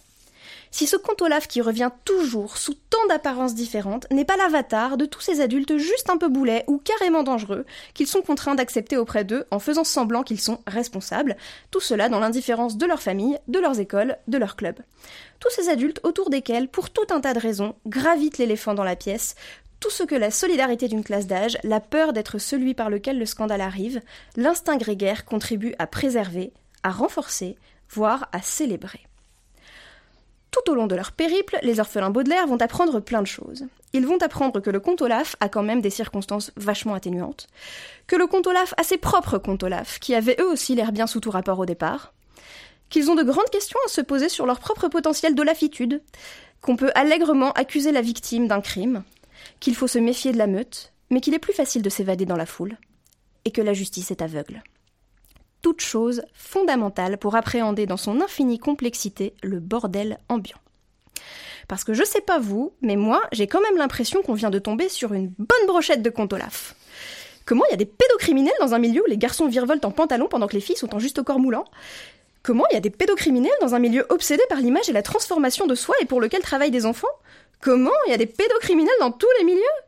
Comment on parlait sans problème de pédophilie à la télé dans les années 70 Petit aparté, vous constaterez que je distingue pédophilie et pédocriminalité parce que pour le dire très vite, il n'y a pas besoin d'être pédophile pour violer un mineur, il n'y a pas non plus besoin d'être un adulte pour violer un mineur. Sur ces questions, je vous renvoie aux épisodes précédents de cette petite chronique. Donc, chaque fois, compte Olaf, petite moustache, petit chapeau, numéro de claquette, mais grand étonnement de l'ensemble de la société. Chaque fois, le comte Olaf avait une bande de potes qui, soyons francs, savaient très bien qu'il était un comte Olaf.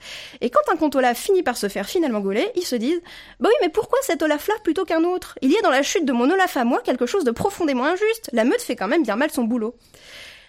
Le plus intéressant finalement, ce sont les gens, et pas des moindres, qui demande le droit d'ignorer que le conte Olaf est un conte Olaf quand il voit une pièce, un morceau de danse ou un texte du conte Olaf. C'est Philippe Lançon, bizarrement, qui l'explique le mieux, en dénonçant, je cite, ceux qui voudraient interdire de voir les films de Polanski ou d'en parler librement pour ce qu'ils sont, et qui veulent fixer un cadre idéologique dans lequel il est impossible de prononcer ce nom, Polanski, sans l'associer au viol ou à l'abus de pouvoir. Voir ces films est une bonne manière de les envoyer paître et de rappeler le spectateur, mais cela vaudrait aussi bien pour un lecteur, à ce qui nourrit son autonomie, son enthousiasme, sa résistance, sa solitude. En résumé, et ça me perturbe que personne n'ait l'air de s'en rendre compte, ce qu'il dit c'est Grand 1, tout n'est pas politique, ok, mais Grand 2, allons lire et voir toutes ces œuvres non pour elles-mêmes, mais bien pour montrer à une partie de la société qu'on l'emmerde, et si c'est pour ça qu'on y va, j'aimerais bien qu'on m'explique dans quel univers voir Polanski n'est pas un acte militant. Lançon défend en fait deux choses très différentes. D'une part, le fait d'accéder à l'œuvre d'un conte Olaf quelconque sans que sa tête à lui finisse au bout d'une pique, pourquoi pas, mais aussi et surtout le droit de ne pas voir le conte Olaf, de ne pas s'occuper du conte Olaf, de ne pas penser au conte Olaf quand il est face à l'œuvre.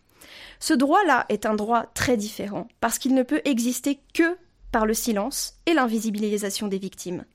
Tout un tas de gens ont ce droit, et nous avons nous-mêmes ce droit pour un grand nombre d'artistes, ceux qui sont morts. Bah oui, semble se demander l'humanité, si on commence par Polanski, qu'est-ce qu'on fait pour tous ceux qui ont fait pareil et qui sont dans les programmes scolaires? À première vue, c'est pas cohérent. Alors parlons peu, mais parlons bien.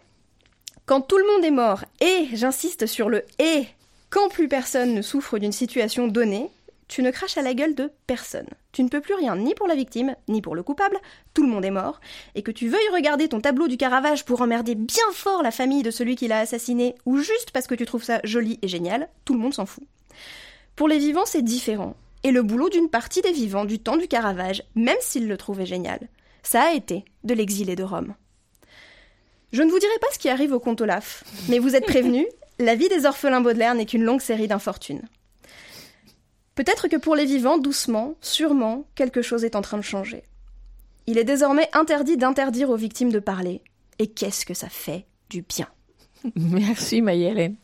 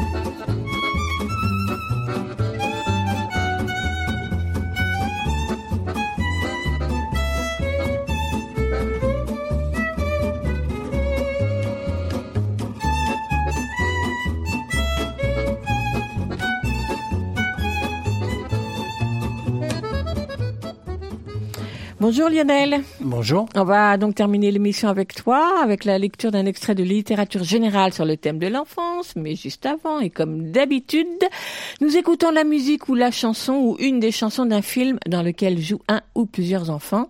Tu reconnais la chanson, facile. Tu reconnais le titre du film, c'est un petit peu moins facile. Le nom de son réalisateur, encore un peu moins. Et comme tu ne fais pas des merveilles ces dernières semaines, j'espère qu'aujourd'hui, tu feras des merveilles. Je ne peux plus dire je t'aime sans donner ma langue à couper. Trop de serpents sous les caresses, trop d'amour à couteau tiré. Si dur que soit la solitude. Alors, alors Lionel Alors, je dirais que c'est Anna Karina, mais j'en suis absolument pas sûr. Et quant au film, j'en ai absolument Bon, la chanson. aucune idée. Bah la chanson, je l'adore, mais j'ai un trou de mémoire, j'arrive pas à retrouver Oh ce non, que mais tu c'est. me déçois, non, non, mais en plus j'adore cette chanson euh, couteau tiré. Euh, aussi Je ne peux plus dire je t'aime. Oui, je retrouve pas. À l'origine chantée par Jacques Higelin et Adjani. C'est ça. Chanté ici par Alice Gasto et Adrien Antoine, que tu n'entends pas, qu'on n'a pas entendu, dans le film de là, Valérie Donzelli, La guerre est déclarée, un Ah. film qui date de 2011. L'histoire d'un couple, un Roméo et Juliette, avec un enfant Adam autour d'un combat la maladie et surtout une grande histoire d'amour. Eh ben, dis donc. Non, mais. ouais, ah non, non, mais je suis pas doué. Ah non, voilà, c'est bon. Tant pis, tant pis pour toi. Pourtant, j'en ai encore quelques autres sous le coude. Hein. Tu vas, tu vas pas y couper. Bon, qu'est-ce que, qu'est-ce que tu vas lire aujourd'hui? Alors aujourd'hui, je vais lire un extrait d'un livre qui s'appelle, pardon, Une enfance à Saïgon de Catherine Bray. Et donc, comme le titre l'indique, ça parle d'une enfance à Saïgon. C'est donc un roman autobiographique. Et Catherine Bray nous fait découvrir le quotidien d'une famille saïgonaise à la fin de la colonisation française et à l'aube de la déroute des soldats américains au Vietnam. Ça s'appelle donc Une enfance à Saïgon de Catherine Bray et j'ai choisi un extrait d'un chapitre qui s'appelle À l'école de la République.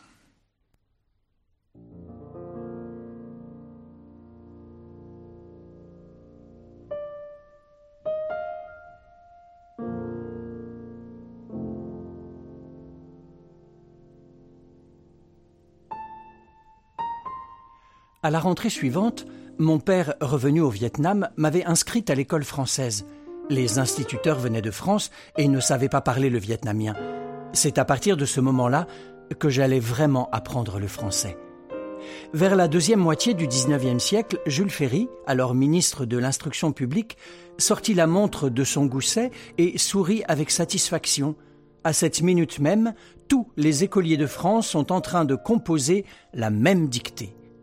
En 1954, dans tout l'Empire français, nous étions les héritiers de Jules Ferry. En Indochine, comme à Madagascar, au Sénégal, comme en Algérie, dans les écoles françaises, nous avions tous les mêmes livres et nous étudions les mêmes programmes. J'avais en effet ce fameux livre d'histoire de France illustré qui commençait par Nos ancêtres les Gaulois, livre qui allait faire dresser les cheveux des indépendantistes de tout poil, s'appuyant entre autres là-dessus pour montrer le pouvoir aliénant du colonisateur français. Ce centralisme de la France, ou cet universalisme, si appréciable en théorie, ne produisait pas sur le terrain que des résultats heureux. Un professeur venant de Béthune et fraîchement débarqué à Saïgon croyait bien faire en nous donnant des leçons de propreté. Il faut se laver le corps une fois par semaine et les cheveux au moins une fois par mois. Il a provoqué l'hilarité générale, car à cause de la chaleur, nous avions l'habitude de nous laver et le corps et les cheveux tous les jours. Ces conseils auraient peut-être été valables dans une autre colonie, là où on manque d'eau, où celle-ci doit être chauffée l'hiver pour rendre la toilette moins pénible. Mais au Vietnam, l'eau est partout, et ce n'est pas par hasard que le même mot désigne à la fois le précieux liquide et le pays lui-même. Nous n'étions pas d'accord non plus avec une autre phrase qu'il nous avait fait copier sur notre cahier, phrase qui avait certainement son importance en France, mais qui semblait un peu déplacée dans la plupart des colonies. Par où le soleil rentre, le médecin ne rentre pas. Du soleil, nous en avions trop, tous les jours, en toute saison. Nous passions notre temps à nous en protéger. Certains professeurs ignoraient les mœurs du pays où ils enseignaient. Je les ai entendus se plaindre des petites vietnamiennes qu'ils trouvaient bien sournoises, car elles ne les regardaient jamais en face. Mais au Vietnam, c'était l'effronté qui se permettait de lever les yeux vers l'adulte. La jeune fille polie devait garder les yeux baissés pendant tout l'entretien avec une personne plus âgée qu'elle, et c'était une forme de respect. À l'âge de sept ans, Lorsque j'intégrais l'école française, j'avais déjà derrière moi huit mois d'études à la Sainte Enfance et quelques mois supplémentaires dans un établissement privé pour finir l'année scolaire. Mais je ne connaissais du français qu'une seule phrase et elle m'a porté malheur. Le premier jour, pour nous orienter dans les classes, le directeur m'a demandé si je parlais français et j'ai répondu un peu. J'aurais mieux fait de me taire.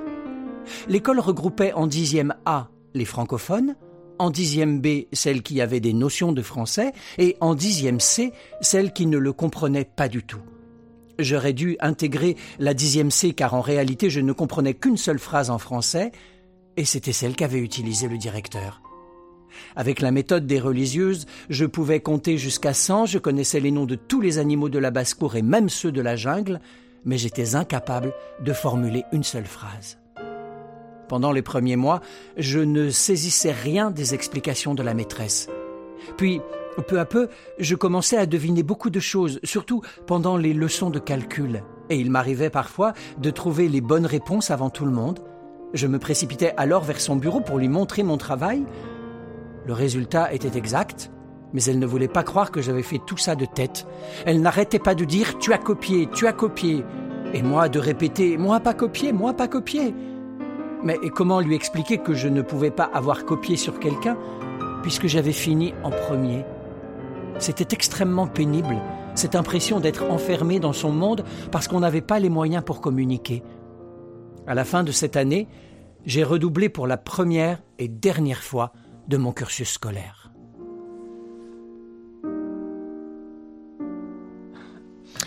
Une enfance à Saïgon de Catherine Bray, parue à l'Armatan en 2014. Merci beaucoup Lionel, à mercredi prochain.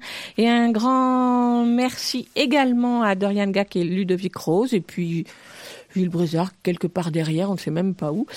Et on, vous souhaite une bonne journée sur les 93.1, c'est jusqu'à midi topante. On se retrouve à partir de 17h sur la bande FM, mais toute la journée sur aligrefm.org.